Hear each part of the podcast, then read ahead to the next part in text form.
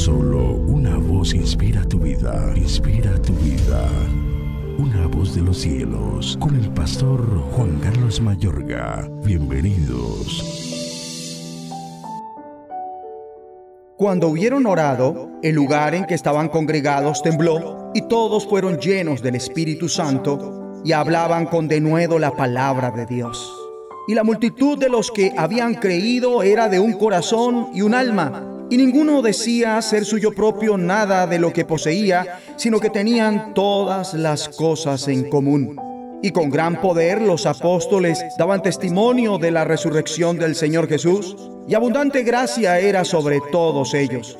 Así que no había entre ellos ningún necesitado, porque todos los que poseían heredades o casas las vendían y traían el precio de lo vendido y lo ponían a los pies de los apóstoles y se repartía a cada uno según su necesidad. Entonces José, a quien los apóstoles pusieron por sobrenombre Bernabé, que traducido es hijo de consolación, levita natural de Chipre, como tenía una heredad, la vendió y trajo el precio y lo puso a los pies de los apóstoles. Pero cierto hombre llamado Ananías, con Zafira su mujer, vendió una heredad y sustrajo del precio, sabiéndolo también su mujer, y trayendo solo una parte, la puso a los pies de los apóstoles. Y dijo Pedro, Ananías, ¿por qué llenó Satanás tu corazón para que mintieses al Espíritu Santo y sustrajeses del precio de la heredad? Hechos capítulo 4, versículos 31 al 37 y capítulo 5, versículos 1 al 3. Aquí se observa una fuerte diferencia, la que se da entre los discípulos, donde todos fueron llenos del Espíritu Santo, y Ananías y Zafira, los llenos de Satanás. Pedro le dice a Ananías, ¿cómo es posible que Satanás haya llenado tu corazón? En el capítulo 4 de Hechos resaltan los resultados cuando eres lleno del Espíritu de Dios. Por ejemplo, Eres valiente como Pedro y Juan, que no se dejan intimidar por las amenazas que les hacen.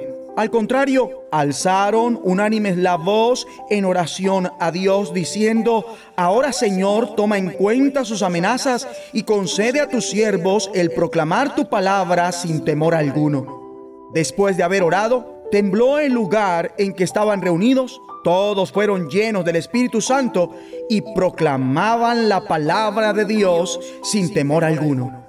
Luego, vemos que todos los creyentes eran de un solo sentir y pensar. Estaban llenos del mismo Espíritu. La unidad es una propiedad de una comunidad llena del Espíritu Santo. Igualmente, la generosidad. Ellos poseían una postura liberada en cuanto a sus posesiones.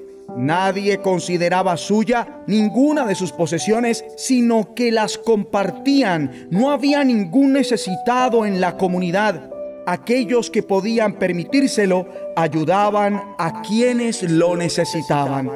Otro rasgo distintivo fue el poder. Ellos habían orado, extiende tu mano para sanar y hacer señales y prodigios mediante el nombre de tu santo siervo Jesús.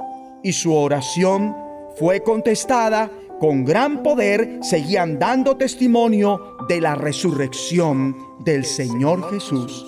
Y no puede faltar la gracia. La gracia de Dios se derramaba abundantemente sobre todos ellos. Amable oyente, la vivencia de la gracia de Dios debería dirigir a una congregación de gracia y de bondad. Y todo esto se diferencia fuertemente de estar lleno de Satán. Según el capítulo 5, el apóstol Pedro se vale de unas palabras muy fuertes al decir, Ananías, ¿cómo es posible que Satanás haya llenado tu corazón? Ananías y Zafira no estaban obligados a dar sus bienes y dinero porque dice el apóstol, ¿acaso no era tuyo antes de venderlo? Y una vez vendido, ¿no estaba el dinero en tu poder? no se cuestionó su falta de generosidad. La evidencia de que Satán había llenado sus corazones no fue solo el hecho de que mintieran, lo cual podría haber sido un acto espontáneo, sino el hecho de que se confabularon para mentir. Pedro le dice a Ananías, le mentiste al Espíritu Santo. Y le dice a Zafira, ¿por qué se pusieron de acuerdo para poner a prueba al Espíritu del Señor? Aquella confabulación fue premeditada y preparada. Al apóstol Dios le otorgó en ese instante una palabra de conocimiento que expuso el pecado de ellos. El temor de Dios tomó a las personas que presenciaron aquello. Esta muestra de temor no fue el miedo a los seres humanos o el miedo servil, por el contrario, fue un temor santo. Se podría decir que se llenaron de un sano respeto por Dios, supieron que con Dios no se juega. Para algunos, no le es fácil asimilar este hecho que tiene que ver con la severidad del juicio de Dios, ya que no encaja en una era de la gracia distorsionada por la mala praxis. Sin embargo, este suceso nos revela una faceta de la gracia de Dios donde a fin de cuentas únicamente Dios conoce los secretos de nuestros corazones y tenemos que confiar en que sus juicios son justos y equitativos. Esto nos recuerda la magnificencia de la presencia de Dios entre nosotros. El sentido de la presencia de Dios era tan tremendo que la gente temió que sus pecados fueran descubiertos. Pero esta presencia de Dios y del Espíritu Santo igualmente acarreó asombrosas conversiones, sanidades, liberaciones, señales y milagros. Mi amigo y amiga, he aquí la gracia de Dios en todo su esplendor. Oremos juntos. Soberano Señor, llénanos con tu Espíritu Santo. Ruego para que seamos una iglesia distinguida por su proclamación valiente, unidad, generosidad, poder y gracia, en el nombre de Jesucristo.